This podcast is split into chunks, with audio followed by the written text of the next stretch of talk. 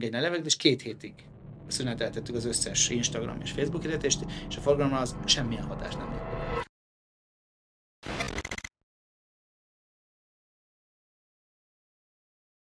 Na, srácok, meg vagyunk, akkor mindenki megvan? Készen állok. Sziasztok! Akkor üdvözlünk minden kedves hallgatót és nézőt a Contentid marketing ügynökség első podcast adásában, ez a Be Content Podcast, pilot epizód. Mellettem Dani, aki állandó vendég lesz a podcast adásokban, ő a Contentid ügynökség egyik alapítója, én Marci vagyok a másik alapító, és hát dísz vendégünk, sztár vendégünk pedig Boroznaki Gergő, aki feketeöves marketinges és sneakerhead. Szia Gergő! Sziasztok! Üdvözlök én is mindenkit! Szia Gergő! Hát utána olvastunk egy picit az interneten, és hát láttuk, hogy 15 éves, több mint 15 éves marketing tapasztalattal rendelkezel, ezt jól tudom? Igen, szörnyű kimondani, de így van. Ha jól láttam, akkor te rendelkezel ügynökség és ügyféloldali tapasztalattal is, azért is örültem, hogy téged hívtunk elsőre, mert, mert azért ez mindenképpen nagy tapasztalat, az, azért, mert mindkét oldalát láttad már. Olyan márkákon dolgoztál, mint a Fundango vagy a Dockyard, dolgoztál együtt a Vizerrel vagy a Mastercarddal, és hát a saját projekted, az első nagy saját projekted, ha jól tudom, a Sneakerbox volt, és akkor innen jött a nagy szerelmed a sneakerek, ami pedig később vezetett a True to Soul-hoz, ami pedig a, a, most a karriered jelen állomása is. Mesélsz erről egy kicsit, hogy hogy jutottál a marketing világába, hogy kerültél közel a kommunikációhoz, a sneakerekhez, mi volt az első állomás? Igazából az első állomás az volt, hogy amikor ugye az érettség után szakmát kellett választani, ugye a külkerre mentem, uh-huh. ugye most már BGE, akkor még BGF volt, és akkor ugye a külkereskedelmi főiskolai kar, marketing, illetve hát inkább marketing kommunikációs szakirány, mert ugye a marketing az más. Nagyon jó volt szerintem a szakirányvezetőnk, és ugye a Harsányi Dávid, ugye az, én azt elég meghatározónak tartottam, hogy ne, ő úgy volt a szemináriumok, hogy szakembereket hívjon. Tehát majdnem minden szemináriumot szakemberek tartottak, ügynökségi emberek, tehát így eléggé jól beleláthattunk, és azt láttuk, hogy aki ott a, abban a csoportban, azon a szakirányon szeretett volna a reklám iránt így érdeklődni, akkor az így tovább is tudott képződni ilyen szempontból. Tehát tényleg gyakorlati első kézből való tapasztalatok, és nyilván ott is voltak, akik megúszósra vették, de mi is voltunk pár, amit én 10-15-en a szakirányon, aki így indultunk a kreatív reklámversenyen, próbáltunk utána menni, utána olvasni a dolgoknak, és akkor így is történt, hogy tulajdonképpen rögtön szakmai gyakorlat, ugye a DDB reklámügynökségnél, annak is a BTL szekciójában, a Rap Collinsban, és akkor ott azért nagyjából éreztem, hogy, hogy ez lesz az én irányom, és innen nem is szeretnék váltani tovább. Ha jól értem, akkor nem social vagy online-nal kezdted a, a szakmát, hanem te azért képbe vagy a, a, az offline-nal is, vagy a, a, a, a, a hagyományos marketinggel is. Foglalkoztál ezzel egyébként régen aktívan, vagy te rögtön, rögtön belevágtál az online világába, és ebbe az irányba vetted az irányt, és drasztikusan változtatni akartál az akkori kommunikáción? Hát igazából elég prózai oka volt, ugye nem az online-ba vágtam bele, hiszen ugye 2003, 2004, 2005 tájéken, hogy az online azért még eléggé gyerekcipőben járt, nyilván e-maileztünk. Mm, persze.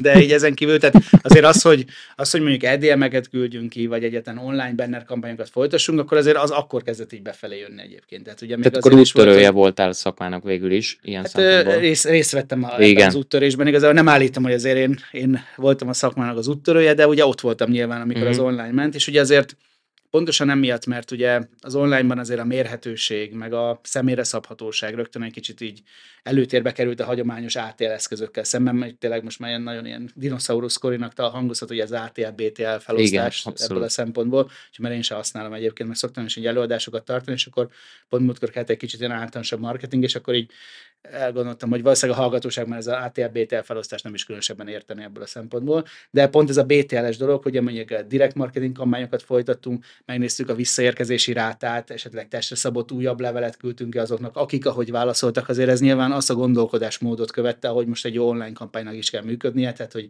minél jobban targetált, szegmentált célcsoport, azoknak szóló üzenet, majd utána amilyen reakciót kapsz, akkor azon a nyomon folytasd ugye ezeket mm. a dolgokat. Nyilván most már az ember ezt összekattintja egy hírlevél készítő szoftverben különböző szabályok alapján, ott nyilvánvalóan ez egy kicsit azért még offline-ben egy kicsit ilyen macerásabb volt, de a gondolkodásmód az tulajdonképpen ugyanez. Látod egyébként még a relevanciáját a hagyományos ATL eszközöknek? Tehát, hogy használtok ti például a kommunikációtok során ilyen eszközöket? Hát ha most a Trutusot nézzük, akkor pontosan kettő ilyen eszközünk van, két hirdető oszlopunk egyébként a belvárosban. Én azt gondolom, hogy van bizonyos szempontból relevancia egyébként az ATL eszközöknek.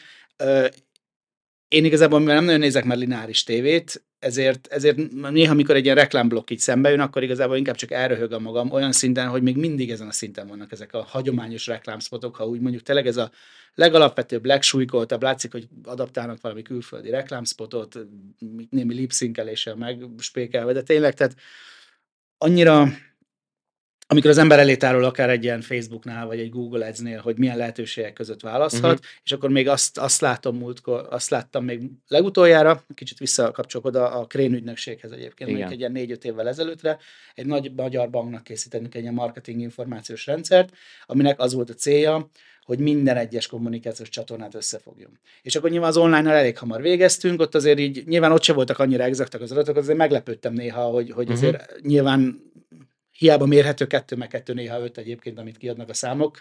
Egyébként ez a mai napig így van, nem tudom, hogy mennyire.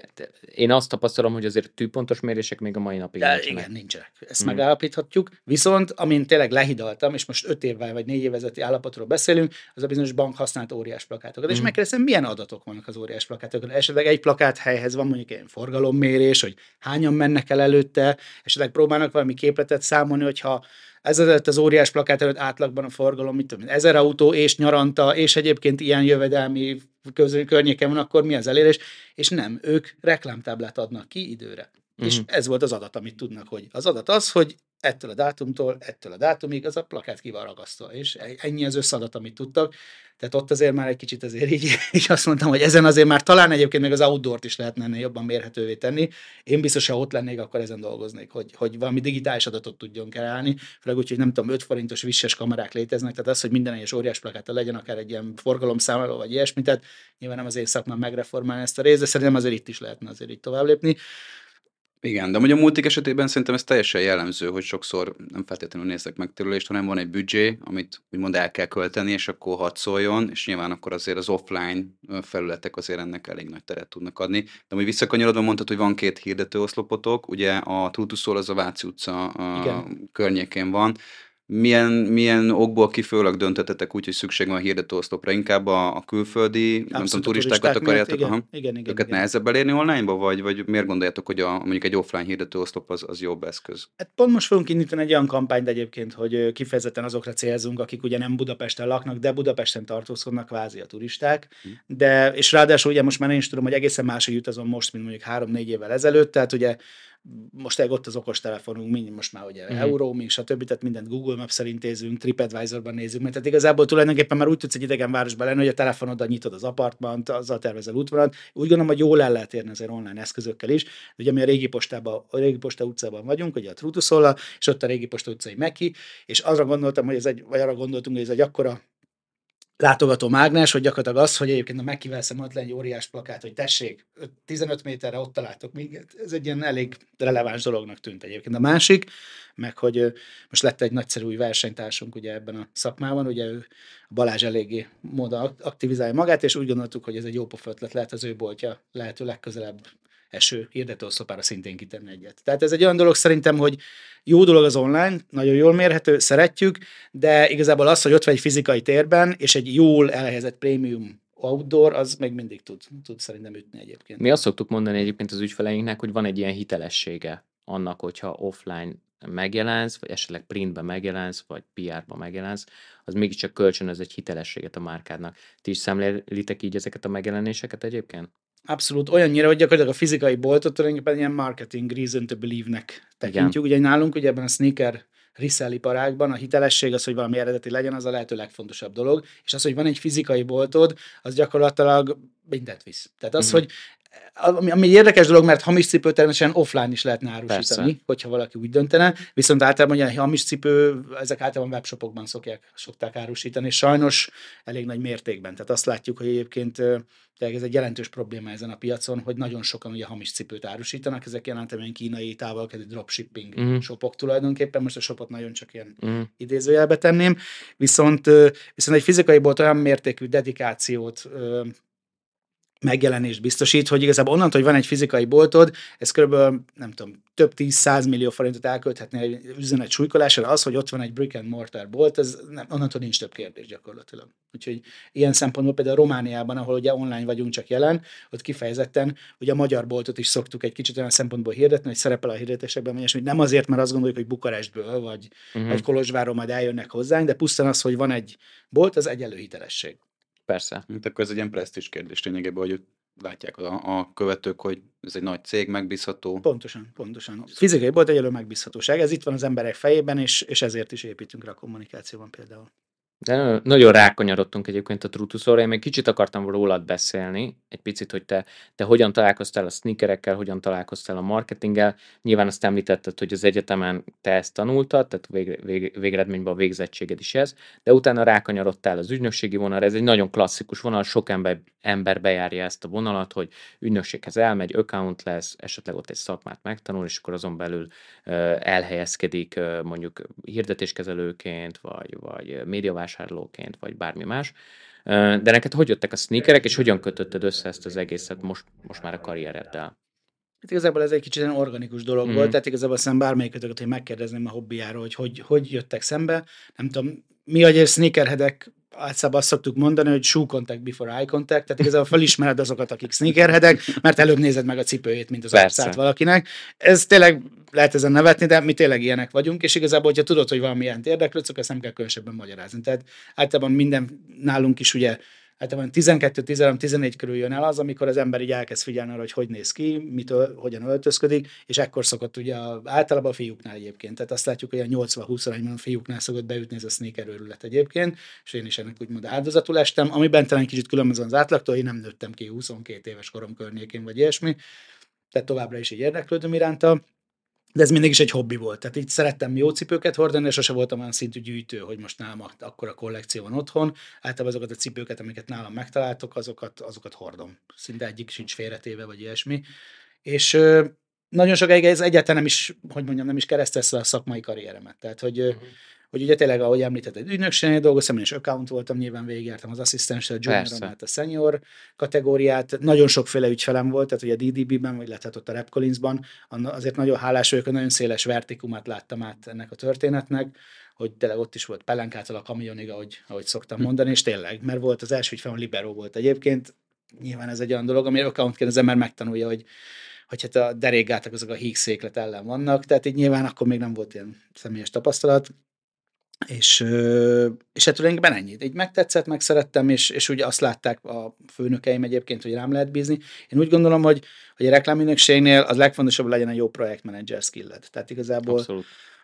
egy, azt hiszem a mi szakmánk az arról szól, hogy egy briefből, meg némi utánolvasással nagyon hamar bele tudjunk helyezkedni úgymond az ügyfélnek a termékébe és a fogyasztói insightokba. Tehát igazából nekünk nem kell évekig tanulni egy területet, nekünk azt a, a mi szakmánk az, hogy nagyon gyorsan fölmérjük azt, hogy egy terület miről szól, mik azok a key insightok, mikre kell építeni, mik a kulcsmomentumok, mik a, a fogyasztók elvárásai, a célcsoport elvárásai, az ügyfél elvárásai, és a terméknek azok a tulajdonságai még fontosak a fogyasztóknak, és ezt azért egy pár hét, pár hónap alatt azért föl lehet hozni olyan szintre, hogy szerintem egy account az ennyire kell, hogy értsen hozzá, és onnantól pedig proper módon le kell menedzselni a, a kampányokat, érteni kell a kommunikációhoz, mert végső soron, hogy azt szokták mondani, a vallás, a politika, a mosópor, egy könyv, egy kép, igazából minden egy termék, és onnantól nekünk el kell adni valamit. Uh-huh. És ez a mi szakmánk igazából. Uh-huh. Bár amennyire egyszerűnek hangzik ez az egész, mégis annyira nehéz, azért ritkán találkozni olyan accounttal, aki tényleg megtalálja a hangot a, a grafikussal, az ügyféllel, a, a szövegíróval, mindenkivel e, így a marketing szakmán belül, és, és tényleg mindenkit megfelelően briefel, esetleg megfelelően puhítja vagy edukálja az ügyfelet a marketing kérdésekkel kapcsolatban, és megfelelően kommunikál egyébként a, a, a a stratéga felé, vagy a, vagy a grafikus felé. Nálatok egyébként megvan ez, a, megvan ez a, az összhang, hogy az accountok megfelelően kommunikálnak veled akár, vagy a, az ügynösséggel, vagy a grafikussal, hogy működik ez nálatok? Hát ugye most kereső, vagy ketté kell bontanom azt, azt mm-hmm. az énemet, ami ügyfél volt, meg ami ügynökségi volt. Én először, amikor ugye az első reklámügynökségnél dolgoztam, én azt tartottam, ugye nem tudom, divat ez még, de ugye a kreatívok régebben ugye szívesen előszeretettel postásnak becézték az ökánkodat, vagy telefonközpontosnak, ez a második volt. Igazából én ezt mindig is szerettem volna meghaladni, mert tényleg komolyan vettem azt, hogy nekünk az a fontos, hogy kihúzzunk minden létező információt az ügyfélből, és ez az kell, hogy megértsük azt, hogy akiknek ezt az információt át kell adni, mire van szükségük. Tehát én sosem mentem út egy grafikai stúdióba, hogy nem kérdeztem meg, hogy mik a sajtóértésnek a leadási paraméterei, megtanultam mi a tükör, a kifutó, stb., mert különben, hogy hogy megyek oda átadni egy információt, hogyha én magam nem értem, hogy miért van rá szükség. Úgyhogy én erre mindig is figyeltem, hogy amikor mondjuk grafikai előkészítés volt, megértsem, hogy mi az a DPI, megértsem, hogy mik azok a méretek, és éppen emiatt, ahogy akkor is mondogatták, hogy tőlem nem olyan brief, amire vissza kéne kérdezni. És erre eléggé büszke voltam, meg erre is törekedtem igazából. És akkor nyilvánvalóan, amikor az ember esetleg később fejlesztésre kellett foglalkozni, akkor próbáltam megérteni annyira a fejlesztőknek az észjárását, hogy átadjam nekik között az információkat, mert úgy is tudtam, hogy a következő körben megkérdeznék, hogyha nem adnam át. Tehát ilyenkor szerintem az accountnak el kell végezni azt a fajta házi feladatot, hogy átgondolja, és már ő teszi fel az ügyfélnek a kérdéseket. Úgyhogy én úgy gondolom, hogy a házombeli kommunikációval Nekem jóval kevesebb gondom volt, ami egy picit fel kellett nőnöm szerintem, mert szerintem szenioritás kell, és ebben szerintem minden ügynökségnek feladat, hogy edukálja megfelelően a saját munkatársait. Én sokszor, nagyon sokáig nem mertem ellentmondani az ügyfélnek, hogy az ügyfél az ügyfél, Persze. az ügyfél az jobban ért hozzá, és akkor kellett néhány év, hogy rájöjjek, hogy nem, az ügyfél nem ért hozzá jobban, az én szakmámhoz nem feltétlenül ért jobban. Lehet, hogy is marketinges, de nem marketing kommunikációs szakember, meg lehet, hogy jobban ért a saját területéhez, de hogy igenis ez a klasszikus kérdés, hogy legyen nagyobb a logó, meg hogy legyen minden félkövérrel, hogy, hogy egy-két ilyen közhelyet mondjak, akkor vissza kell szólni és elmondani, hogy nem, mert a mindent félkövérrel akkor semmit sem emelsz ki, nem, mert hogyha annyira nagy a logó, akkor az már esetleg ízléstelenek hathat, és akkor egy idő után ezt, tehát ez nekem meg kellett tanulnom, ez inkább ilyen személyes utazás volt, hogy, hogy felmerjem emelni a hangomat az ügyfél felé, és aki egy tekintély, egy hatalom, akitől a pénzt kapjuk, stb. De ez, ez is ugyanolyan fontos volt egyébként, és Úgyhogy, úgyhogy igazából szerintem ez, ez egy jó account, aki így, így igazából így tanácsot is ad, meg igazából főleg miután senior mm. pozícióban vagy, akkor már is várják, hogy adjál ilyen tanácsot, és és ezért utána meg arra koncentráltam, hogyha mondjuk egy árajátot készítettem például, vagy egy projektet, akkor megfelelő csomókat prezentáljak mondjuk az ügyfélnek. Tehát, hogy, mm. hogy akkor válasz ebből, válasz ebből, mert ügyfélként meg sokszor azt láttam, hogy egy ügynökség hozott mondjuk egy anyagot, ami nem azt mondja, hogy nem volt átgondolva, de vagy nem volt olyan színen végiggondolva, hogy hogy lesz ebből valóban projekt. Tehát mondjuk hozott javaslatokat, de hogy döntsem én el két opció között a, a választást, ha nem az én szakmám. És akkor itt meg én elvártam mondjuk az accounttól, hogy, hogy hogy ő hozza meg ezt a javaslatot. De ekkor már ügyfél oldalon voltál. Kellett, egyébként az ügyfél oldalas tapasztalat az jót tett, azt kell mm. mondjam. Tehát, hogy ez a vizer volt egyébként, és ott én eltökéltem, hogy nem leszek szal ügyfél. Tehát Igen. ugye az a fajta ügyfél is, és egyébként szerintem az ügyfeleknek is van az a fajta felelősség, ezt, ezt tényleg ki kell mondani, hogy az az ügyfél, aki nem gondolja át, hogy mit kell az ügynökségtől. Tehát ez a majd megoldja, vagy a hogy ügyfél is ezek, ti vagytok az ügynökség, oldjátok meg, mert ugye ilyetek is hallottunk. Tehát Persze. az az ügyfél, az felelőtlenül dönt, mert nyilván az ügynökség is emberek dolgoznak, nekik is megvannak a határaik, tehát lehetetlen kérni valakitől, azzal csak azt éred el, hogy esetleg nem mernek visszakérdezni, hoznak valamit, ami persze, hogy nem lesz jó, és akkor nyilván olyan briefet se küldtem sose, hogy ez szar, mert nyilván azzal nem lehet ugye mit kezdeni.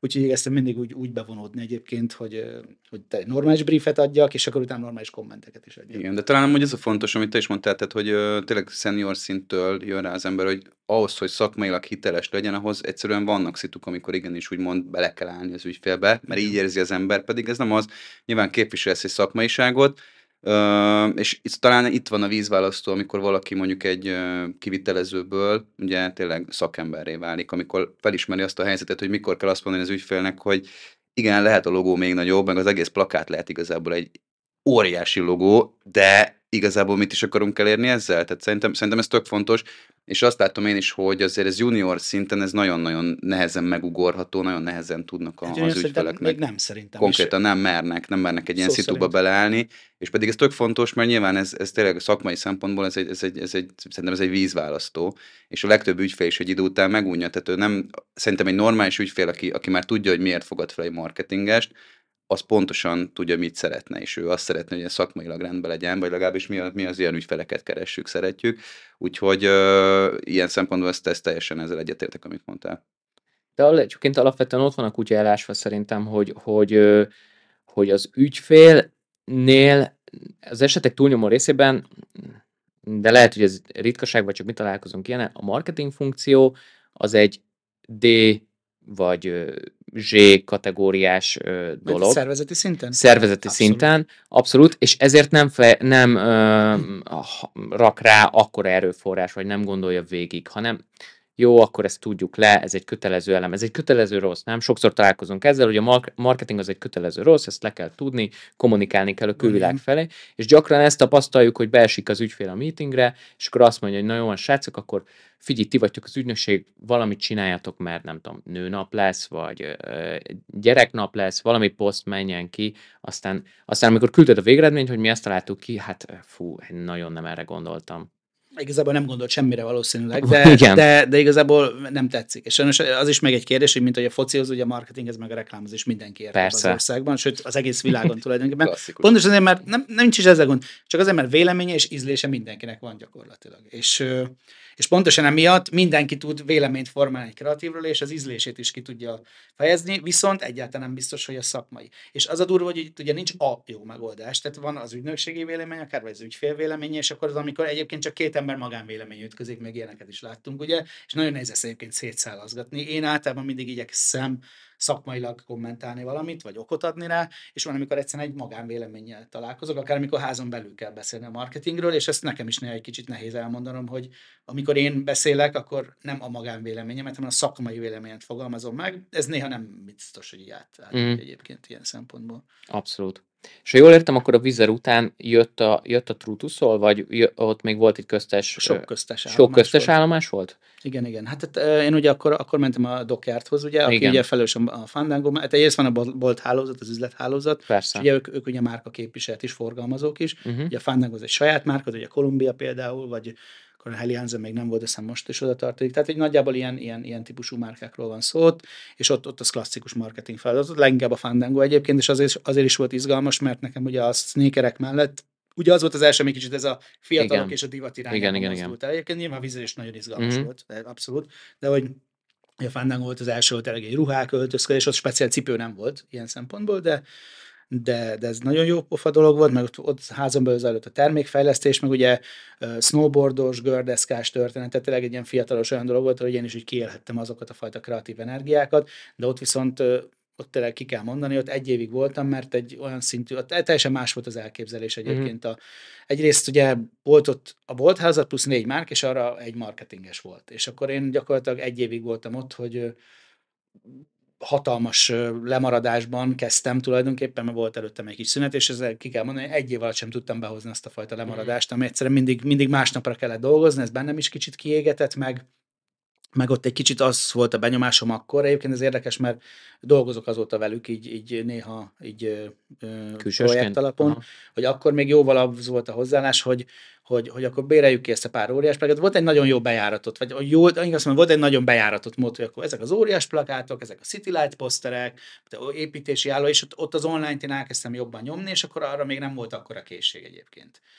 Tehát és... akkor itt volt az első olyan pillanat, amikor te egy úttörőként az online-t elkezdted hozni. Ahogy... Ez hát melyik év amúgy pontosan, amikor vagyunk? Ez 2000 hogy is, 8 körül talán? Igen, 8-9. ilyen 8-9 környékén. Vagy a Vizernél ott ugye viszont egy teljesen online dolgot vittem. Tehát az a Vizer, akármennyire légitársaság, ez egy e-commerce cég tulajdonképpen, Aha. helyeket ad el online, és csak online. Tehát nálunk ugye hoztam azt a, ott ugye teljesen belém, mert ott szinte próbáltunk szinte csak online eszközöket használni. Azért, ha, persze, ha még sajtót is használtunk mellette, stb. stb.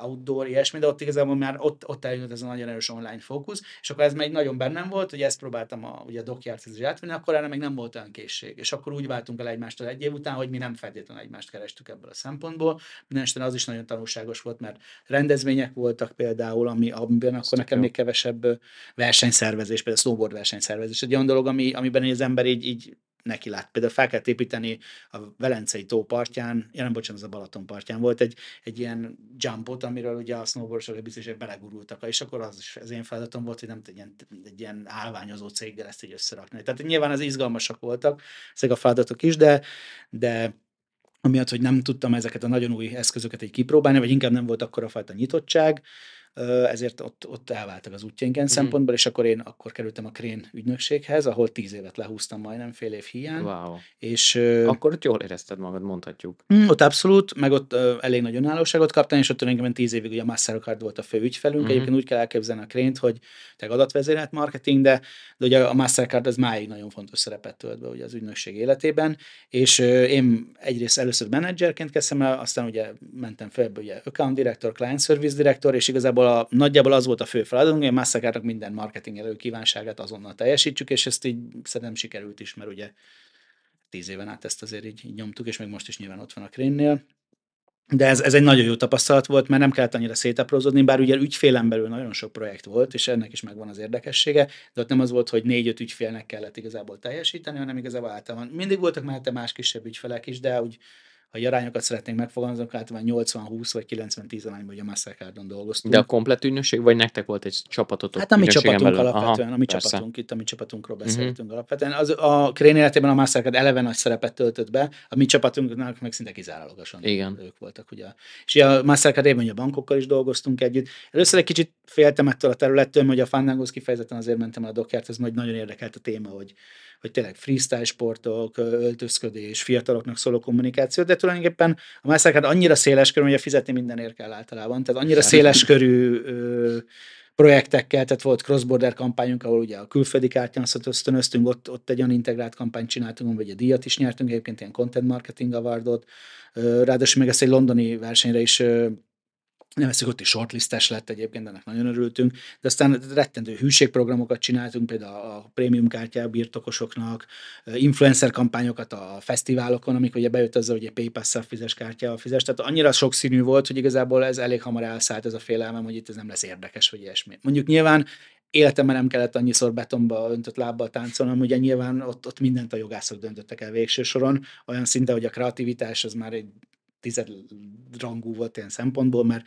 ugye mindenre úgynevezett jogi megfelelőségi nyilatkozatot kellett kérnünk, ami egy ilyen irodával voltunk szerződésben, jogi irodával, akik ugye vállalták a felelősséget. Mm-hmm. Ezért, mert nekünk is valami kellett a Mastercard felé, és hát gondolhatjátok, hogy ezért beszűkített ezzel a lehetőségeket Persze. ilyen szempontból.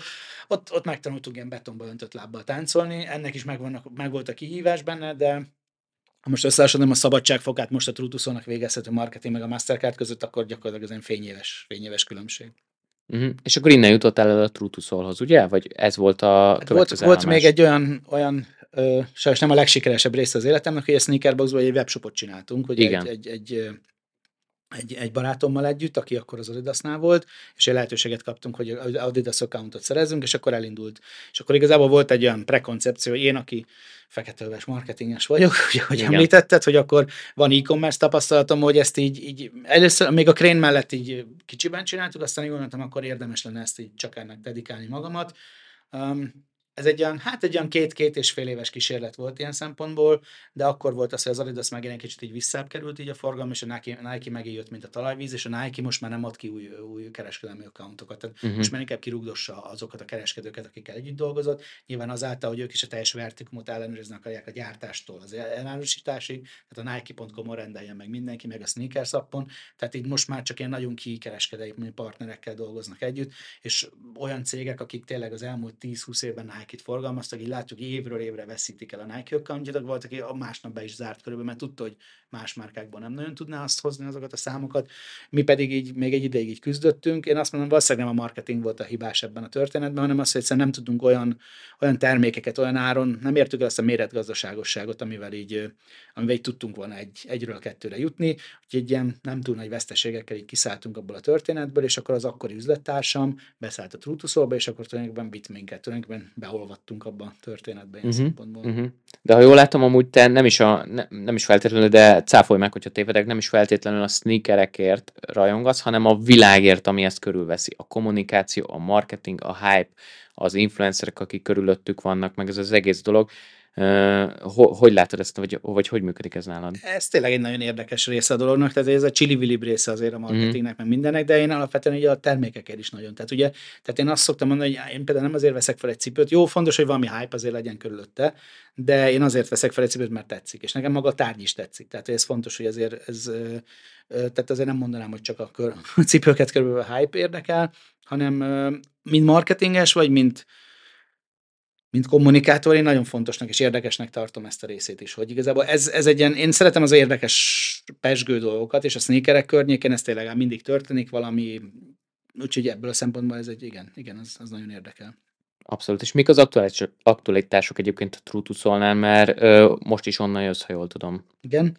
Nagy munkában vagytok. Hát folyamatosan nagy projektekben vagyunk. Ugye a Trutusonál ez egy nagyon érdekes, ugye most már azért egy 20, 20 környékén vagyunk azért, de nem is, hogy ott sem csak marketinges vagyok. Tehát ott uh-huh. például ugye volt most egy, van egy hatalmas fejlesztésünk, egy vállalatirányítási rendszer tulajdonképpen, aminek a fejlesztés az én, én projektem. Az elmúlt másfélben nagyon sok időt fektettem bele, és most januártól már használatba vettük, de hát ugye még egyelőre a gyerekbetegségeivel küzdünk. Ott azért is volt érdekes, mert ugye a cégnek az egész működését kellett hozzá egy kvázi auditálni, lefordítani a fordítók nyelvére, bocsánat, a fejlesztők nyelvére, és akkor utána meg most a készterméket igazítani arra, hogy tényleg használható legyen, mert láttam jó pár ilyen SAP és hasonló bevezetést például, amikor Igen. éppen az ügyfeleinknél éppen bevezették, vagy, vagy mikor a Vizernél dolgoztam, akkor a Microsoftnak voltam egy terméke, már azt hiszem nem is így hívják egyébként, akkor Axaptának hívták, de azt láttam, hogy bevezetnek nagyon sok pénzre egy nagyon lassú rendszert, ami már tudja, hogy Excelben nyilván tartjuk a dolgokat, mert az abban átlátható. És akkor igazából azt éred el, hogy egy vállalatirányítási rendszerünkben duplikálja a feladatokat,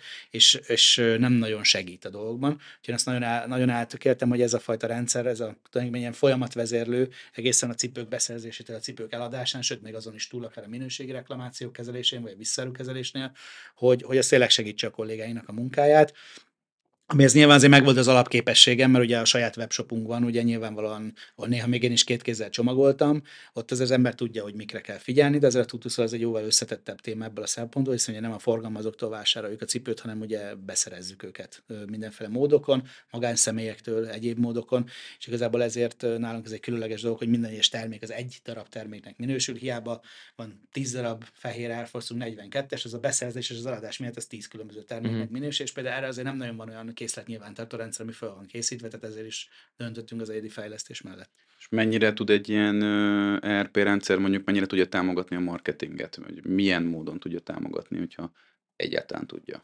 Hát itt most nem volt cél, hogy támogassa hmm. egyébként. Én úgy gondolom, hogy adatforrásként mindenképpen, mert Ugye a Shopify-nál egyébként ugye Shopify-jal dolgozunk, annak eleve elég jó az analitikája egyébként. De én azt gondolom, hogy hogy az automatizált marketing korában egyébként nagyon fontos az, hogy tényleg egy e-commerce motor, az teljes mértékben össze legyen integrálva. Tehát egy kicsit rövidre zárva a válaszolat, ez a rendszer ez nem tudja támogatni, nem is volt célja egyébként, viszont ugye a Shopify, amivel ugye összeintegráltuk, a Shopify-ban pontosan megvannak ezek a funkciók, amivel viszont ezt, ezt meg tudjuk oldani. Ezt tehát a Shopify-ban megvannak azok a, a funkciók, amivel, hogyha ugye összeintegrálunk egy Merchant Center-t, egy, egy, egy Facebook katalógust, vagy majd amikor Magyarországon is engedélyezik ugye a TikTok katalógust, hogy akkor tényleg az legyen, hogy ne kelljen már manuálisan beállítani, hogy most milyen terméket nyomjunk, hanem nyilvánvalóan az AI azért van, hogy szépen tesztelgesse, rakja ki az emberek elé a termékeket, mik a legfontosabbak, és nyilvánvalóan Természetesen figyelembe vesszük, hogy például melyik országban milyen termékből fogy jobb, ugye mondjuk azt tesszük ilyen híró termékként esetleg a hirdetésre, de tulajdonképpen ennek az útja valószínűleg az automatizálásnak kell lennie, hogy milliónyi célcsoporttal, jó az túlzás, de ezernyi célcsoporttal, ezernyi terméket is szépen AB tesztelve folyamatosan 0-24-ben, majd az AI szépen megmondja, hogy mik azok a, te- mik azok a cipők, amiket megmutasson egy hirdetésben. Uh-huh, uh-huh. És mennyire gondolkodtak egyébként stratégiában, a Trutuszolnál, marketing stratégiában, úgymond? Tehát előre terveztek akár egy évvel, vagy negyed évente találjátok ki a kampányokat, vagy éppen az aktualitásokat lovagoljátok meg? Hogy néz ki ez nálatok egyébként? Hát ez egy kicsit nekem köszönhetően egy elég előre van tervezve, tehát én azért igyekeztem így ezt a stratégiai gondolkodást meghonosítani a cégnél, és igazából ezzel nyitott kapukat döngettem mm-hmm. szerencsére, tehát ugye senki sem mondott ezt, hogy minek tervezzünk, tehát hogy Persze. most éppen most, vagy ja, a többek között a pörgésnek az is volt az egyik témája, hogy most ugye most volt egy ilyen éves tervezési meetingünk, amit éle fordítunk olyan célokká, hogy akkor nyilván térkészítünk egy ilyen aktivitás kalendárt ennek megfelelően. Éppen most kapta meg a PPC ügynökségünk a briefet szerint, hogy akkor megfelelő büdzsével, akkor előre hozzáigazítsa, és nyilván van ez, nem láttunk olyan tervet, ami maradéktalanul meg tud valósulni, de igazából utána van mihez hasonlítani magunkat, akár célokban, meg akár ugye büdzsében, hogy éppen most hogy állunk a költésekkel. Ezt már tavaly is így csináltuk, én tavaly vezettük be ott egy ilyen brutál nagy Excel táblát,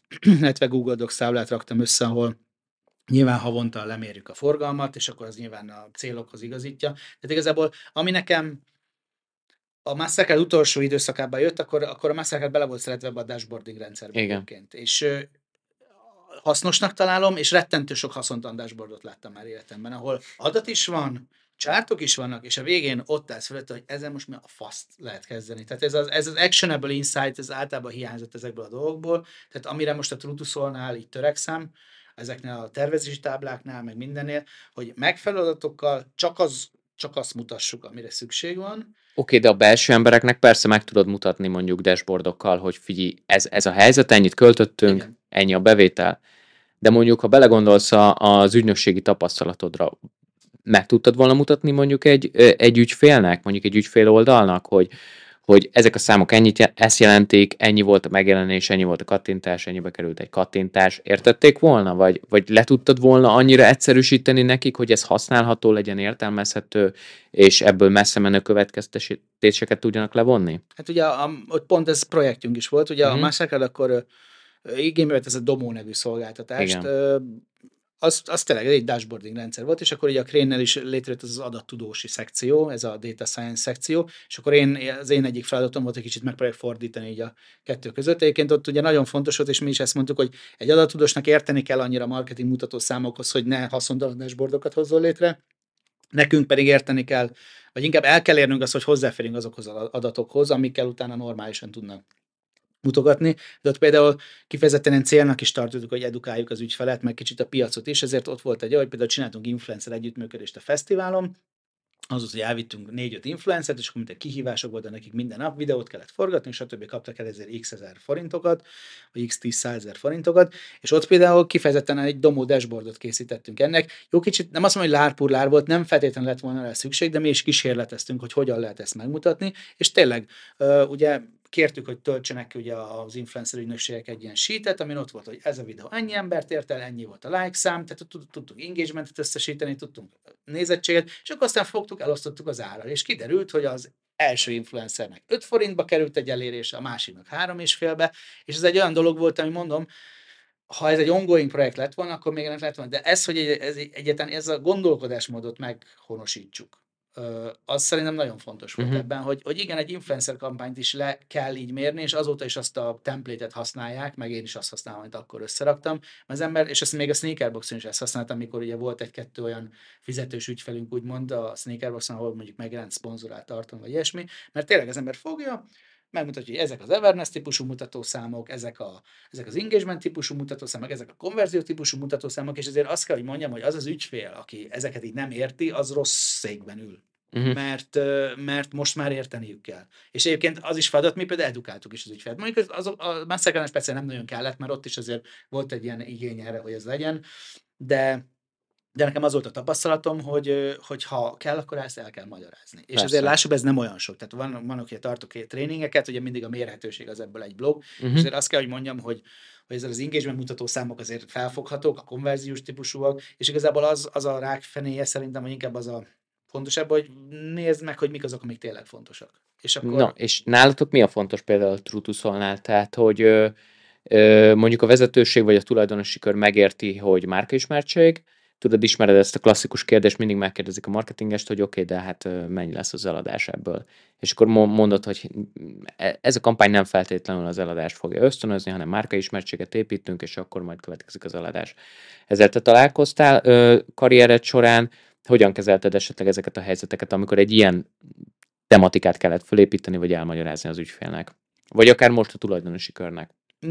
Általában nehéz kérdés, de, de én magam is kaptam egyszer egy olyan felkérést, még 2000, azt hiszem, hogy ez, hogy is volt, 2006-7 körül ugye a vizerben. Igen hogy akkor egy matematikus lett a Chief Commercial Officerünk, az EasyJet-től hoztuk át, és akkor ő volt az atya, atya úristen, senki sem értette, hogy mit beszél, mert nagyszerű brit és angolt beszél, úgyhogy remegve mentünk mindig az irodába, hogy beszélt hozzám, és a végén onnan tudtam, hogy, hogy levitte a hangsúlyt, hogy mit mondott, azt, azt, azt sose értettem, és akkor ott nagy nehezen egyszer kihámoztam belőle, én mondom, ez én 2006 hetet képzeljétek el, kihámoztam abból, amit mondott, hogy ő azt szeretné, hogy legyen egy olyan kész tervünk arra, hogyha a Katowice London útvonalon még el kell adnunk 80 helyet, 30 napon belül, akkor milyen média plant rakunk össze, ami ezt hozza.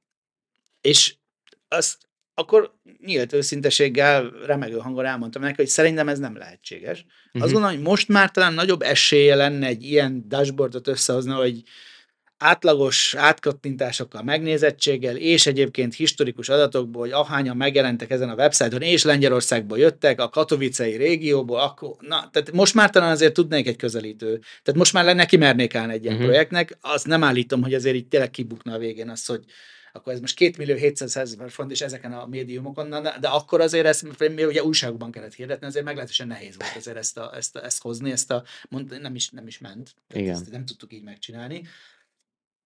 Tehát igazából már akkor is, már abban az időben is volt, aki elvárta ezt a fajta mérhetőséget, viszont én úgy gondolom, hogy azt, azt, azt házamban el lehet tudni adni egyébként. Tehát nálunk is vannak az Everness típusú dolgok, például készítünk egy videót, ami ugye feltesszük a YouTube-ra, nyomjuk, feltesszük a TikTokra, nyomjuk, mert tudjuk, hogy minél több embert el kell, hogy érjen. És itt nagyjából muszáj lesz, hogy véget érjen a mérhetőségnek uh-huh. határa, hogy minél több embert elértünk, hányszor látták, és akkor itt ennyi Everness-t építettünk.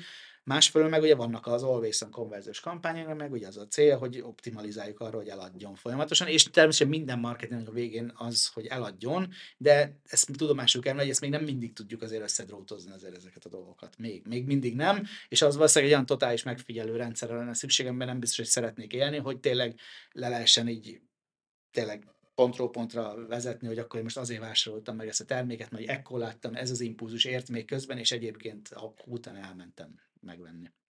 Nem hát igen, értem. mi ugye most már mondjuk. Jó, bocsánat, csak azt akartam kérdezni, nálatok a Trutuszolnál miben szoktátok amúgy mérni a marketing sikerességet? Van valami megállapodás ebben? Tehát nyilván a szélszen kívül, mert ugye mint tudjuk, szinte mindenki abban méri, de hogy mondjuk te, mint, mint aki ott a marketingért felelős, te, te mit, mit látsz jónak, mi egy jó mérőszám erre?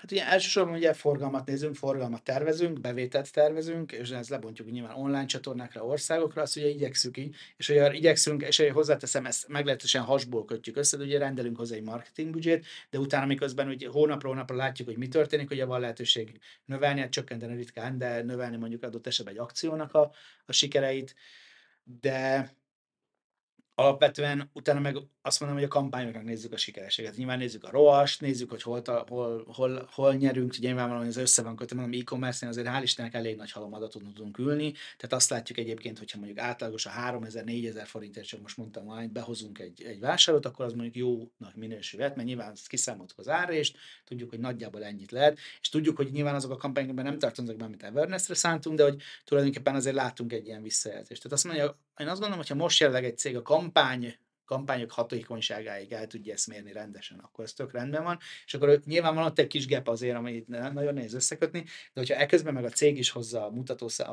az értékesítési számokat, akkor én gondolom, hogy ez, ez így megfeleltethető egymásnak egy sorban. És mi a Szent Grál? Mit, mit láttok most a mérőszámokból, ami most tényleg működik, most 2023-ban, most az a platform, amire te a legnagyobb hangsúlyt fektetitek, mind tartalmak, mind uh, hirdetések szempontjából? Hát a tartalmat meg is külön választanám, mert most uh-huh. egyébként, hogy mondjam, konverziós gépezetként még mindig a Google tartjuk egyébként a legjobbnak. Nekünk mind a Metával kifejezetten rossz tapasztalataink voltak. Nyilván ez nem biztos, hogy független volt attól éppen, aki kezelt ezeket a hirdetéseket, plusz ugye a Facebook ugye mindig leriportolja nagyszerű számokat egyébként, de pont amikor nem a mostani ügynökségváltás, nem az előzőnél, az előtt egy ilyen freelancer srác kezelte, és nagyon nehezen tehát a számok nagyon jók voltak egyébként, amit a, Google, amit a Facebook kimutatott, 19-es megtérülés, stb. Tehát Persze. minden fantasztikus volt. Úgyhogy vettünk egy levegőt, és két hétig szüneteltettük az összes Instagram és Facebook hirdetést, és a forgalomra az semmilyen hatást nem gyakorolt. Hm. Ez ez durva. nagyon szomorú volt, és éppen ezért egy kicsit vissza is vettünk a Facebook költésekből, és nem volt ész, észlehető hatás a forgalmunkra, ez még szomorúbb volt, de nem, vett, hogy mondjam, mi nem dobtuk el azért a metát, mint nem dobtuk el a metát, mint, mint csatornát, Uh, inkább megpróbáltunk okosabban, hogy az ügynökségünk hozott egy ilyen, ez a Triple Whale nevű megoldást, ami ugye jobban mérlem, mint ezek a saját pixelek, meg egy third party mérés, stb azt gondolom, hogy ezzel valamit lehetett javítani, meg most, most is egyébként, de most például amikor terveztük a izet, jóval kevesebbet szántam eleve a metára. És mm. amire mondjuk még pluszban van az a TikTok, amire úgy szántunk. Hirdetési büdzsét most aránylag kevesebbet, de azt látjuk például, ha ugye beszéltünk itt a Balázs Kixről, mint az egyik fő Igen. ő gyakorlatilag organikus TikTok tartalommal ért el egy hatalmas ismertségnövekedés nagyon rövid időn belül, egy éven belül. Ahová mi például, mint Ruduszol, kevésbé ütemesen követtük, nyilván azt gondolom, hogy hogy nagyon nehéz azért azt mondani, hogy a TikTok követők száma és a TikTok lájtok száma az egy per egy átfordítható vásárlókéba. Ezt én azért máig nem nagyon gondolom. A TikTok nagyon széles közönséget ér el, ugyan Magyarországon tudjuk, hogy trash tartalma menő, tehát ezért nagyon fontos, hogy azért mindent a nézettségért feláldozni, azért vagy inkább mindent beladna a nézettségére, azért jelentősen megrongálja egy cégnek, a, vagy egy márkának a márka imidzsét. Persze. Meg nyilvánvalóan nem biztos, hogy a leginkább engage leginkább lájkoló, hozzászóló közönség az, akiket mi keresünk, főleg, hogyha azt gondoljuk, hogy itt ugye nyilván az iparágban az a 80, 100, 120, 150 ezer cipők azért így.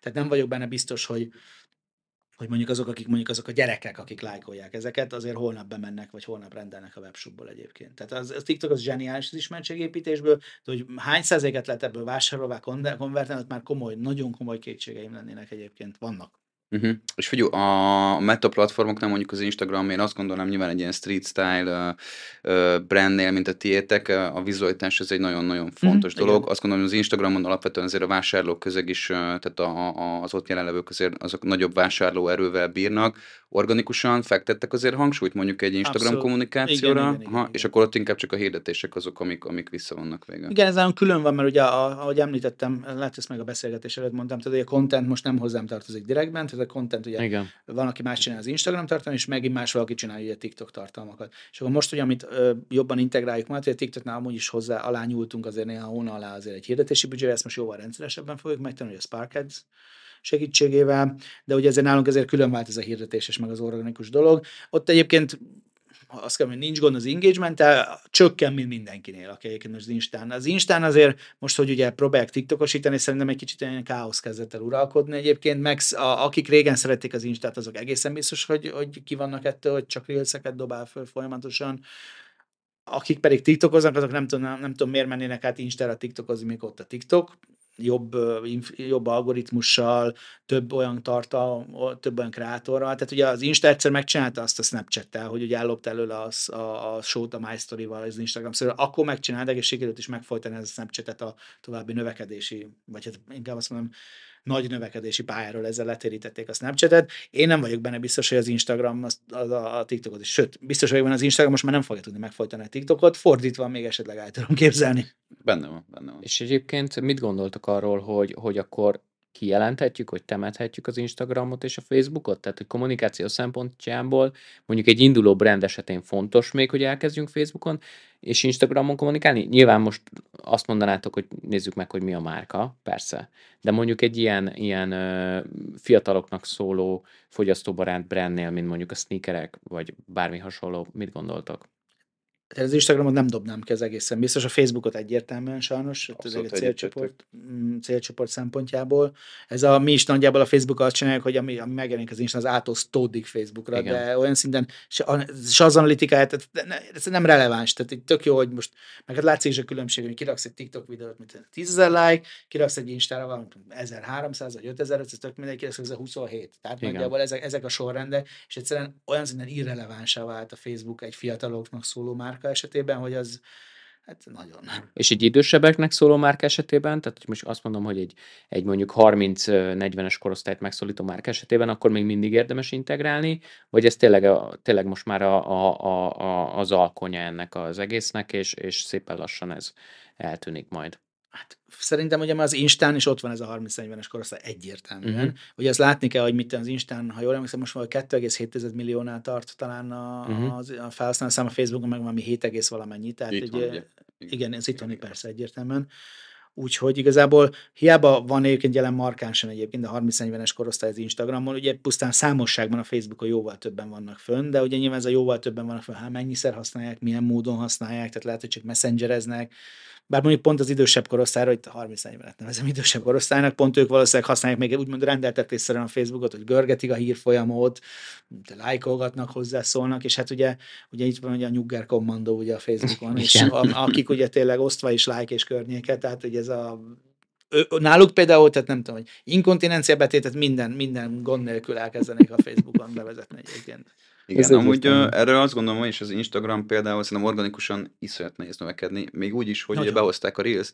Tehát, hogy ami, aminél alapvetően azt lehet látni nagyon sok esetben, hogy a Reelsnél is vannak olyan számok, mint, mint TikTokon, ennek ellenére viszont az organikus növekedés, ez majd, hogy nem halott. Igen. Normális hirdetés ugye nincs Instagramon, tehát mondjuk úgy, mint Facebookon a page uh-huh. like, hogy akkor, akkor Igen, be is igen. kövessen, csak mondjuk oda tereled, aztán majd lesz, ami lesz. Szóval az Instagram ilyen szempontból egy veszélyes terep, viszont nekem továbbra is személyes kedvencem, én nagyon szeretem, én legtöbbet talán, hát talán YouTube után, YouTube után én az Instagramot használom, de, de érződik nagyon, amit mondtál szerintem, tehát egy kicsit így uh, nem tudod, hogy mi van. Ugye most jött be pont a mi aktualitás, hogy akkor most már pénzért lehet venni ezt a blue check markot, ami eddig Igen. Mindenkinek egy ilyen óriási vágya volt, hogy legyen. Több, többször, annyi, annyi forintom lenne, hányszor leadtuk ezt az igényt, és még csak, még csak annyira szar a rendszerük, hogy még azt se, vett, azt se tudtad, hogy te megnyomtad a gombot, mert aktív maradt, mint leadtad a számokat. Persze, hát így... ezeket a köröket én is lefutottam. Hát csak ez az egész ugye el fogja inflálni ezt az egészet. Tehát most már, hogy pénzért megvetted ezt a, ezt a kis kék pipát, igazából igazából nem, nem fog annyit érni, mint hogyha Hiszek benne, hogy valami ellenőrzés, ezért csak társul hozzá, felteszem. Így. Lesz, de ugye először brandek nem is vehetik meg. Tehát most hivatalosan csak majd ilyen magánszemélyek, kreatörök, ilyen kis emberkékhez juthat el, és ugye elvileg kötik majd egy ellenőrzéshez, ami, ami valamilyen ID-hoz, ID-hoz kapcsolódik. Biztos vagyok benne, hogy később kiterjesztik brandekre is. Na, ott kíváncsiak, hogy ez hogy ellenőrzik, hogy ez most mennyire valid márka működik, mert például nálunk a Stripe az, az online fizetési szolgáltatónk, és úgy, hogy sose jött hozzánk ki Stripe, Stripe agent, meg ilyesmi, tehát mi online, online intéztünk mindent. Igen, igen döbbenetes mennyiség, ez a kollégám, ez vért izzat, mert a döbbenetes mennyiség adatot kértek be, azon kívül, hogy te szkennelje be minden oldalát a személyigazolványnak, kb. még az élét is nagyjából, tehát így, és utána akkor még egyszer visszadobták, nem értették, elküldtük, amit kértek, nem értették, tehát ez a klasszikus, de a magyar villanyszámlán kellett gondolom igazodniuk, de, de akkor is akkor, akkor ne üzemeltessenek ilyet, vagy vegyenek fel, ha már tényleg jelen vannak Magyarországon, legalább egy magyarul beszélőt vegyenek fel a keltőjövesmi, ez a villanyszámla, de, de ja. Én, én, én azért hiszek benne, hogy, hogy ezt lehet ezt azért ellenőrizni, és inkább adják meg és ellenőrizzék, mert mi ezzel rettentő sokat küzdöttünk. Hát főleg úgy, hogy majdnem minden nyereményjátékunknál megjelentek ezek az álprofilok, ami a trut alsó vonás szól, Turetus szól, stb. Tehát majdnem minden nyereményjátékunknál az utóbbi háromnál már ott volt bekészítve a három nyelvű közlemény, hogy akkor ne dőj be a csalók, az internetes csalóknak. És hát ugye ott, főleg amikor én néha én is válaszoltam meg, ott jól jött a Mastercardos tudás, amikor valakinek se, konkrétan segíteni kellett, aki elküldte a bankkártyadatait, gratulálok innen is hozzá. Ez, most nyilván ez egy nagyon nem, nem tudom, nem kellemetlen hozzáállás a dologhoz, de igazából szerintem tényleg most így 2023-ban az online korban szerintem mindenkinek az a saját felelőssége, hogy, hogy, hogy valami alapvető edukációval rendelkezzen arról, hogy, hogy bizalmas, szenzitív pénzügyi adatokat kinek adok meg. Aki rám ír egy Insta Direct Message-ben hiányos angolsággal, magyarsággal, annak nem adok meg kártyadatot például. Igen, ilyen edukációs kampányokat is folytatunk egyébként a Mastercardnál, nyilván nem ezekkel a szavakkal, amiket most mondtam, de, de tényleg fontos, ez egy nagyon fontos. Tehát a, a pénzügyi edukáltság az meglehetősen alacsony szinten mm. Magyarországon. tapasztalt. Na és ha már edukáció, egyébként világmárkákkal foglalkoztok, vagy világmárkákkal dolgoztok a Trutusolnál, tehát ott edukálni nem kellett a közönséget Egyáltalán arról, hogy, hogy mi az a Nike Air Force vagy Dunk, és akkor eddig jutott nekem nagyjából a sneaker tudásom, hogy, hogy akkor mik ezek a termékek. Mit javasolnál mondjuk egy olyan márkának, aki, aki, aki most jelenik meg mondjuk a piacon, és téged kérdezze meg, mint tanácsadó, hogy figyelj, Gergő, mit csináljunk, nekünk nem olyan termékeink vannak, amik, amiket mindenki ismer, hanem, hanem tényleg el kell magyarázni a piacnak, hogy miről szól ez az egész. Tudnál esetleg eszközöket javasolni, vagy, vagy formát, vagy marketing eszközöket, hogy mit is kéne csinálni? Hát, hogyha kategóriát is kell építeni, ha jól értem mm. abból, amit mondasz, vagy, vagy piacot, akkor egyértelműen ugye content marketing, ugye mm. tartalom marketing felé fordulnék. Ez választanék megfelelő csatornákat, amire vicces, de megint valószínűleg a TikTok lenne a leginkább. Ugye most pont kicsit elemezgettem, ez a, van ez a What's Next 2023 riportja most kijött a TikToknak, és ugye abban is kiemelték, hogy, hogy, hogy tényleg ők is látják, meg szerintem bármelyikünk, aki pörgeti a TikTokot, hogy ez, ez egy, kezd egyre távolabb kerülni erről a zenés, táncos, tátogós videóktól, de még attól is, hogy most, most már egyértelműen azt gondolom, hogy a humor egyébként a legfontosabb ö, tartalmi kategóriája a TikToknak, de, de bámulatos energiával jön föl az a bármiféle más tartalom. Tehát ugye, ugye eddig is voltak ilyen nis érdeklődési kategóriák, nis piacok, de a TikTok ezzel az algoritmusával, ami ugye ezt a felfedezhetőséget jelentősen növeli, Igen. ezáltal olyan szintű, ők egyébként hypernisnek hívták ebben a riportban, tehát olyan szintű hiperniseket lehet beazonosítani, és elsőként szerintem, hogyha én ugye ezt a terméket, én vagyok a felelős úgymond marketingese, akkor elég jó házi feladatot végeztem, hogy ki az a célcsoport, akit ez érdekelhet, és biztos, hogy most próbálnak ilyen hiperniseket beazonosítani,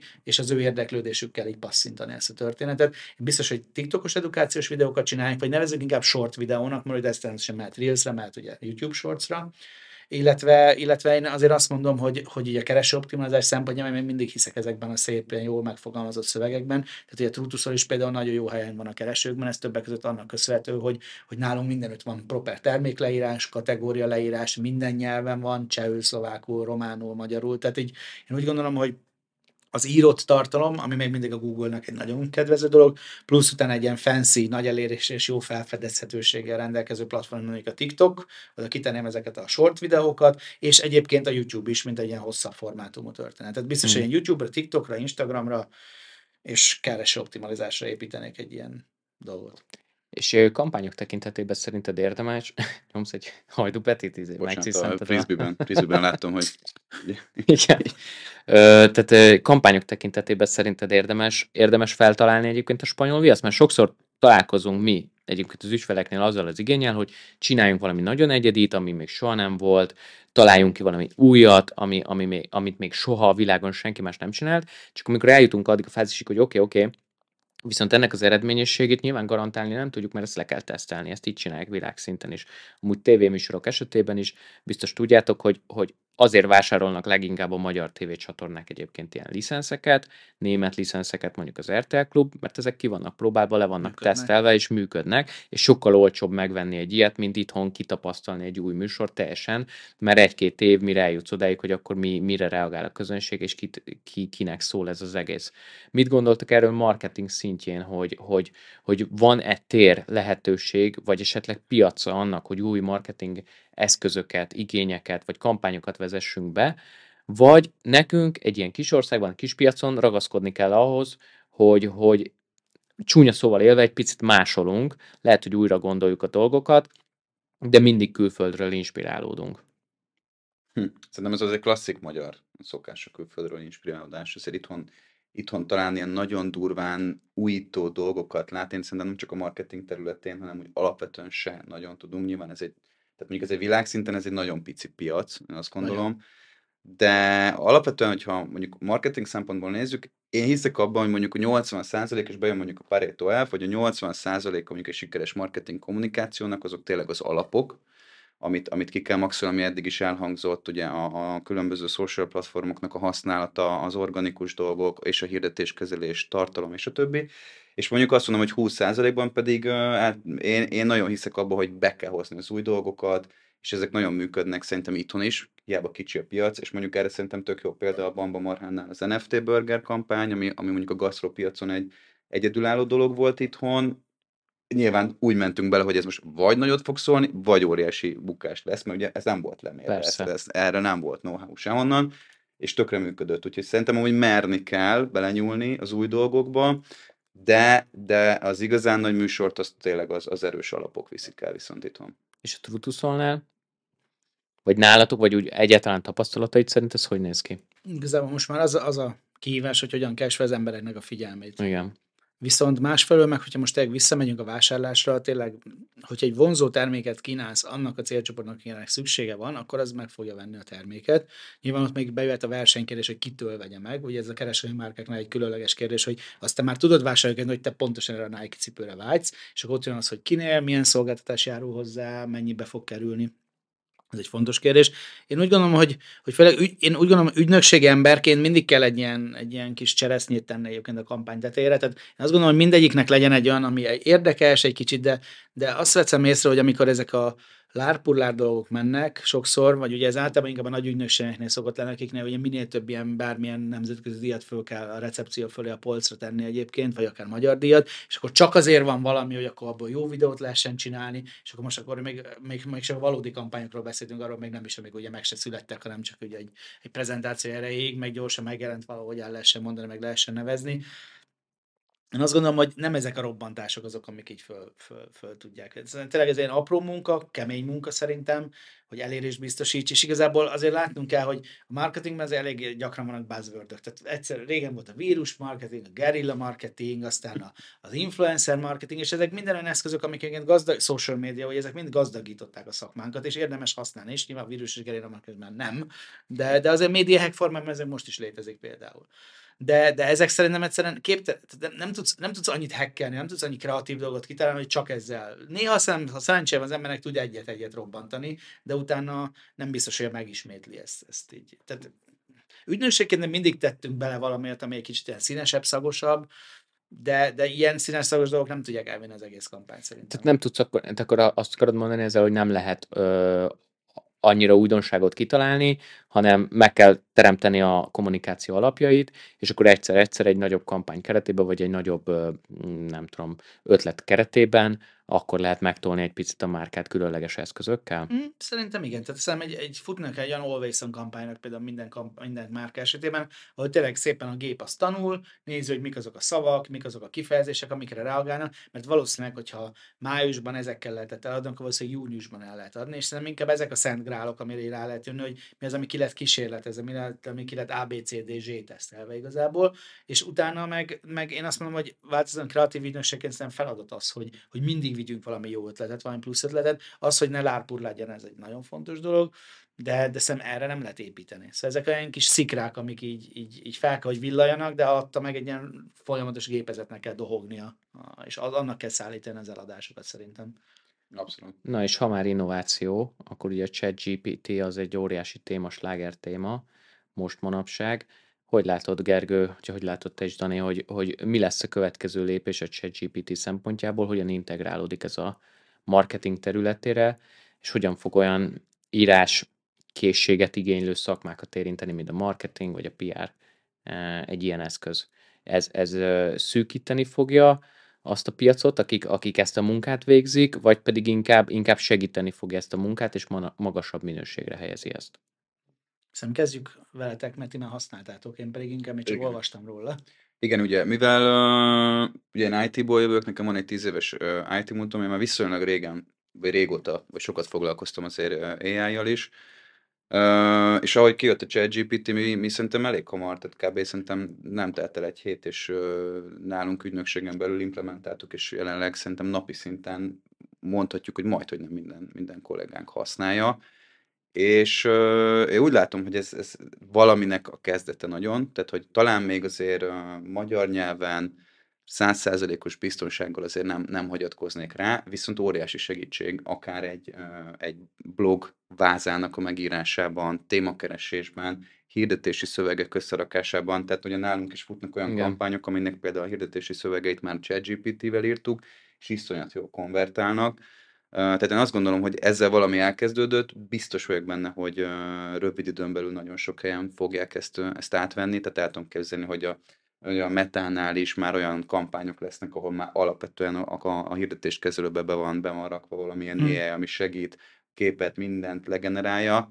Nagyon kíváncsi vagyok, szerintem nagyon-nagyon nagy hatással lesz a kommunikációs szakmára biztosan, de talán ugye az egész világra. Tehát én kíváncsi vagyok. Én nem úgy hiszek benne, kíváncsi vagyok, az biztos, hogy, biztos, hogy folyamatosan alakulni kell majd ezzel együtt ügynökségként is.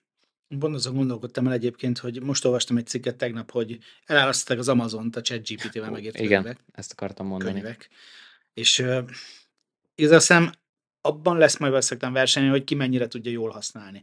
Hogy ki az, aki rögtön elfogadja, amit kiköp magából, vagy egy kicsit utána néz, és leg az a gép tévedette, vagy Pontosan. valami ilyesmi. Kicsit olyan, mint a Google, tehát hogy az is már azért elég régóta itt van, de én rengeteg olyan embert ismerek, aki mai napig nem tud proper módon rákeresni dolgokra Igen. a Google-be. Tehát Igen. onnantól kezdve igazából mindegy, mi van. Igen, mondjuk talán ennek azért már könnyebb használata, mint a Google-nek, hiszen ugye ez erről szól, most már végre emberi. Hát ugye azért nem tudsz keresni a Google-ben, nem tudsz keresni a Google-ben, de egy, egy kérdés megfogalmazni, ez talán, talán alacsonyabb létsz, amit ugye meg lehet ugrani, és csak az a félő, hogy akik, meg, meg ugye most már pont ezt olvastam, hogy nyilván ez a mi szakmánk, de a tanárok, hogy vagy már hányan eszét kell végig szenvedniük, amit egyébként pontosan egy gomnyomással állítottak elő mm. a diákok. És ez, ez egy olyan dolog, amit, amit nem is nagyon, ugye tudom, hogy online plugin kereső szoftverek már vannak, de gondolom, hogy kellene egy ilyen szoftvernek mostan Igen, a, például... a Kréta mellett, ami azt megnézi, hogy ezt vajon mivel állították elő. Ez így a... van, és amúgy magyar nyelvnél meg nem működnek nagyon ezek a plagizáló. Tehát nem tudja megmondani, hogy AI írta a magyar. Ez pont, pont leteszteltük pár hete, hogy az angol szöveget ugyanaz az AI írta, egyből bedobta, hogy az, az, az AI által írt, mondtuk neki, hogy ezt a szöveget fordíts le magyarra, lefordította, arra már nem dobta ki. Mm. Szóval itt azért még lesznek érdekességek. Hát mindenképpen, meg mindenképpen a, a hirdetések szempontjából ugye ti is folyamatosan optimaliz- optimalizáltok, meg hát a végletekig fejlesztitek a hirdetéseiteket. Hát biztos, hogy segítség lesz egy ilyen robot, bár azért ez fontos tudni erről, hát jól tudom, akkor, akkor ez igazából nem feltétlenül mesterséges intelligencia kifejezetten, hanem egy szövegalkotó robot. Igen. Tehát újszerűséget nem tud ő mutatni, hanem egy nagy, óriási halmazból hoz létre szövegeket kvázi. Hát itt az, illetve hogy én, amit, amit így leszűrtem belőle, meg amit én is láttam, amit ChatGP ezzel csináltak, hogy hogy a szövegértése viszont jelentősen javult. Tehát, ugye, Igen.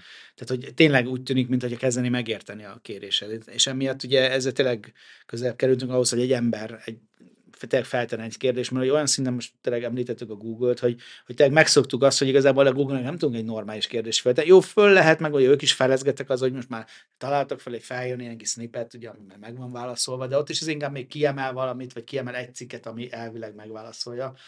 De de tényleg ez lehet szerintem, ami, ahogy tényleg meg, megválaszolja. De egy kérdés, hogy mennyire ölik ki az emberekből azt az igényt, hogy utána ennek bármilyen módon utána kérdezenek, vagy utána olvassanak, vagy ez a válasz, és kész. Hát szerintem ez a generációs kérdés lesz. Egyébként te is, te is ö, régóta vagy már a szakmában, és most egyre inkább, főleg, főleg a, a sneakerek miatt is dolgozol együtt fiatalokkal. Hogy látod egyébként az Z-generációt, a fiatal generációt? Hogy, hogy tud ugye, felvenni a tempót, hogy tud ö, átszellemülni a munkavilágába? Ez egy érdekes kérdés lehet, hogy az generáció mostanában kezdett el dolgozni Igen. tulajdonképpen, és tartottam pont most a volt gimimben múlt héten egy előadást a social media káros oldaláról, vagy inkább azt mondom az ári oldalairól, és én azt látom, vagy talán azt veszem észre, nyilván ez nem egy reprezentatív dolog, de hogy, hogy a, a figyelem fókuszálási képesség az jelentősen romlott. Uh-huh. Ez egyébként nálam is. Tehát, egy, tehát ezek az eszközök, amik nálunk vannak, ezek olyan szinten széttördelik a figyelmüket, és ők pedig ők pedig ugye ebben nőnek fel, és ez válik a normává tulajdonképpen, hogy tényleg az attention span, nem tudom, egy ilyen 120 másodperc, vagy nem tudom, és hogy, hogy ezt nem én mondom, hogy tanárok mondják, hogy nehezebben ölik végig az órákat, nem lehet úgy lekötni a figyelmüket, tényleg, hogy egy TikTok videónyi körülbelül a figyelmi keret, vagy nem tudom, vagy hogy nem tudom, most amikor tényleg akár ugye Sneakerbox révén, vagy ugye régebb óta dolgozok, hogy egy, ezáltal egy fiatalokkal, ugye a mi csapatunkban, mm-hmm. és a Sneakerboxban régen nagyon sokan, többen voltunk ott, hogy 20, 20 fős is volt a csapat, és elemzem mindig ez a 10-20 korai 20 éves csapat, és igazából már többet beszélem, mondja, hogy csak úgy bökik, hogy ADHD-s vagyok, mint hogyha azt mondom, hogy barna hajam egyébként. Tehát, igen, igen, igen, igen. Tehát, mint az ADHD egy ilyen, most egy ilyen alapfelszereltség lenne. Egyébként ezzel én is tapasztaltam, vagy ezt én is tapasztaltam meg, szerintem mi is így a szakmán kapcsán, hogy abszolút ez a figyelemhiány, meg, a, meg az ADHD az, az egy ilyen tényleg ilyen kötelező felszerelés. És, és emiatt egyébként Hát érde, érdekes lesz őket beintegrálni, mert én azt, azt kell, hogy mondjam, hogy ugye arra az employer branding most van rettenetesen sok figyelmet fordít, hogy a, hogy a cégeknek milyen nem tudom, ez a, a babzsák, Igen. italautomata, nem tudom, gördeszka félcső, meg ilyesmi, tehát hogy oda, oda vonzani ugye a, a, az égenerációsokat, viszont azért szerintem azért a munkának, a munka elvégzésének azért vannak olyan sarokpontjai, mint egyszerűen egy égenerációsnak is meg kell tanulni, hogy most nem azt mondja, hogy munkaidő 95-ig, tehát most már talán eleve nem így van, mert már mindannyian fontosan be vagyunk kötve, az, hogy most messengeren megválaszolják akár este 8-kor valamit, vagy éppen a munkaidő kellős közepén 5 percet mással foglalkozva, vagy 10, az most már szerintem teljesen normális. Persze. És igazán nem az a megoldás, hogy az ember letiltja, főleg egy régebbi szerint mondjuk a Facebookot, hogy akkor azzal így, na majd akkor így megoldják ezeknek a gyerekeknek a megregulázását. Mm, szerintem biztos, hogy kicsit nehezebb együtt dolgozni egy Z-generációssal, mert, mert szerintem mint egy kicsit, mint egy ilyen marketingesként, hogy el kell neki adni esetleg a projektet, vagy nem tudom, hogy föl kell tenni jobban az érdeklődését.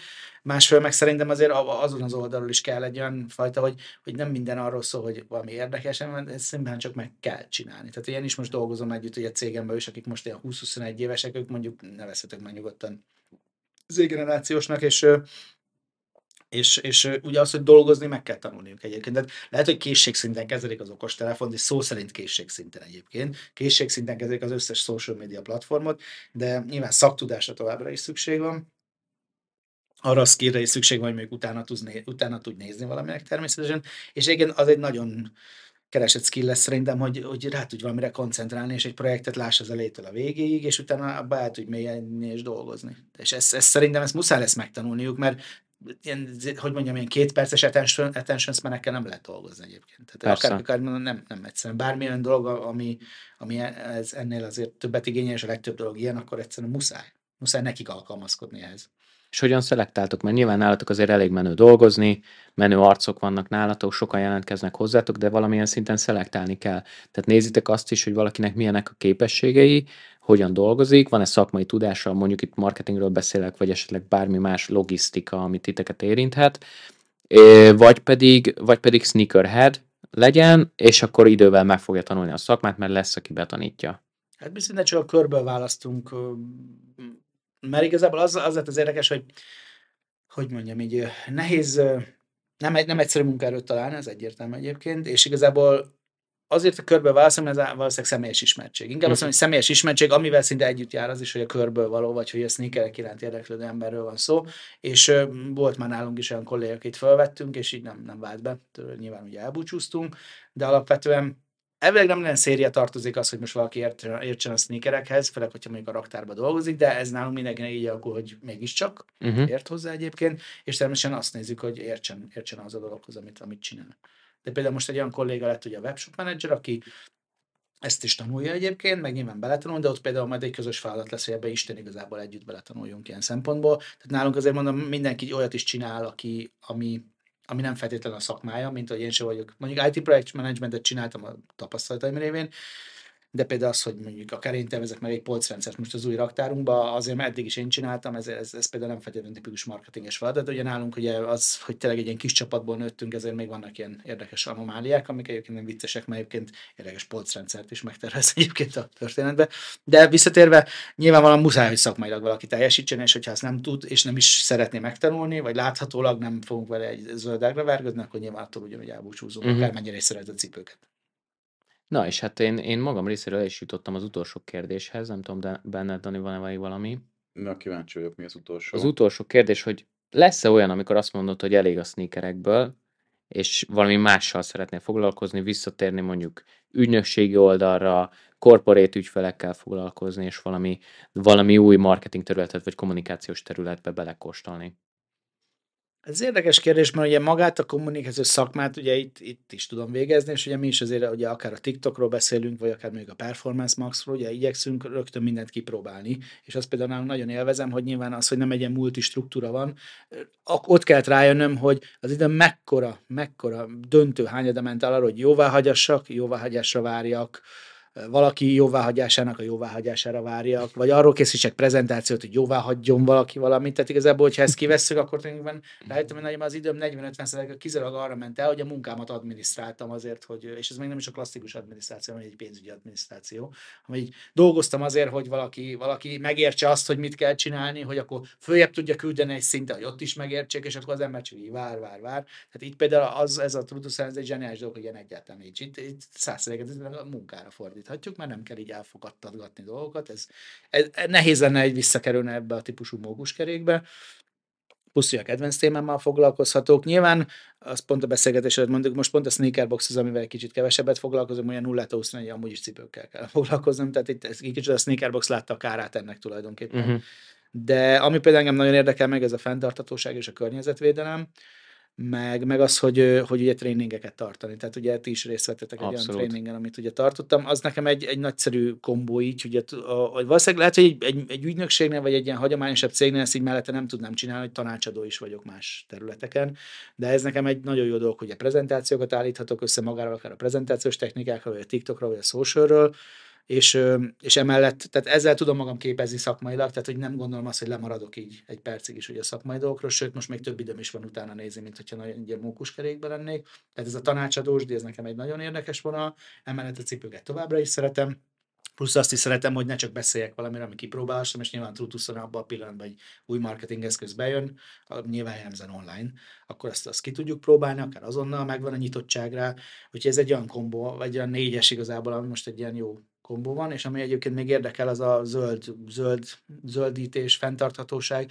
de ott is meg sikerült egy olyan, pont egy volt Mastercardos ügyfelem, egy olyan startupot indította, hogy cégeket edukálnak mhm. egyébként uh-huh. a fenntartható dolgokról, és ott például egy olyan prezentációs sorozatot készítek nekik, ami kifejezetten a műanyagmentes kihívás, a 3R, közlekedj okosan, stb. Tehát pont olyan prezentáció, húsmentes dolgok, tehát pont olyan dolgokban is kicsit kiélhetem magamat, én, hát a sneaker, a sneaker világ nem is feltétlenül a legszennyezőbbek közé tartozik, de igazából az, hogy, hogy vegyél még több cipőt, tehát igazából ez, ez nem feltétlenül a fenntartóság irányában. Ha nem is olyan szörnyű, mint a fast fashion egyébként, ami szerintem ennek a, tényleg azt hiszem, hogy az olajfinomítása legyen értékű a környezeti impactje, de de, de ez, ez egy kicsit olyan elégtételt nyújt. Egyébként, hogyha valahová elmennék egyébként az iparágból, lehet, hogy a következő egy ilyen, egy ilyen környezetvédelmi cég lenne egyébként, vagy hulladékgazdálkodás, vagy, vagy bármi ilyesmi. Uh-huh. És hogyan tartod magad egyébként frissen így marketing témák tekintetében, tehát marketing szakma tekintetében? Olvasol blogokat, folyamatosan nézed a híreket, vagy, hát általában a vagy híreket, ami jön?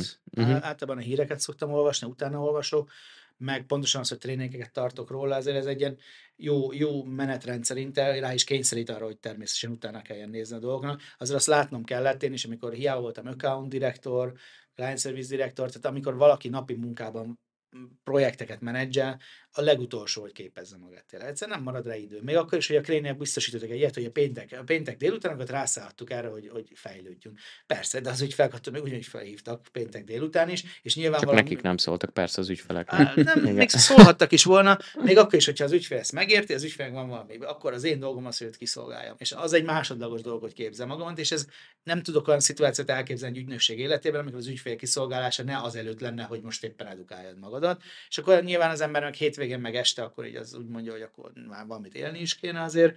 Viszont így, hogy például ezeket a prezentációkat, ezeket a tréningeket csinálom, itt kvázi engem is rákényszerít arra, hogy időnként konkrétan belássam magamat, és akkor utána nézek. Úgyhogy, úgyhogy minden és edukációs előadást megelőz a saját magam edukálása ilyen szempontból. Uh-huh. Abszolút. Hát szerintem ennyi, srácok, ez volt a, a B-Content podcast első adása. Nem tudom, mit kell ilyenkor mondani, iratkozzatok fel a halott csatornákra, Facebook, Instagram, de, de az újítókra is, az, a TikTok és a köztes csatornákra, a LinkedInre is, iratkozzatok fel YouTube-ra, és hát ez volt az első adás, reméljük folytatjuk a következőkben. Köszönjük szépen. Köszönöm a meghívást, sziasztok. Köszönjük szépen, Köszönjük szépen. további sok sikert nektek. Nektek is, köszi. Hello. Hangot vettünk, Viktor? Most, most vettem észre, hogy ja, jó. semmi. Akkor majd feliratozzuk, nem volt, volt már egy blokk, hogy nem volt hang a végén. Több mint egy órát nyomtunk amúgy. Ja. Igen, szóval annak is tűnt. Untad egy picit?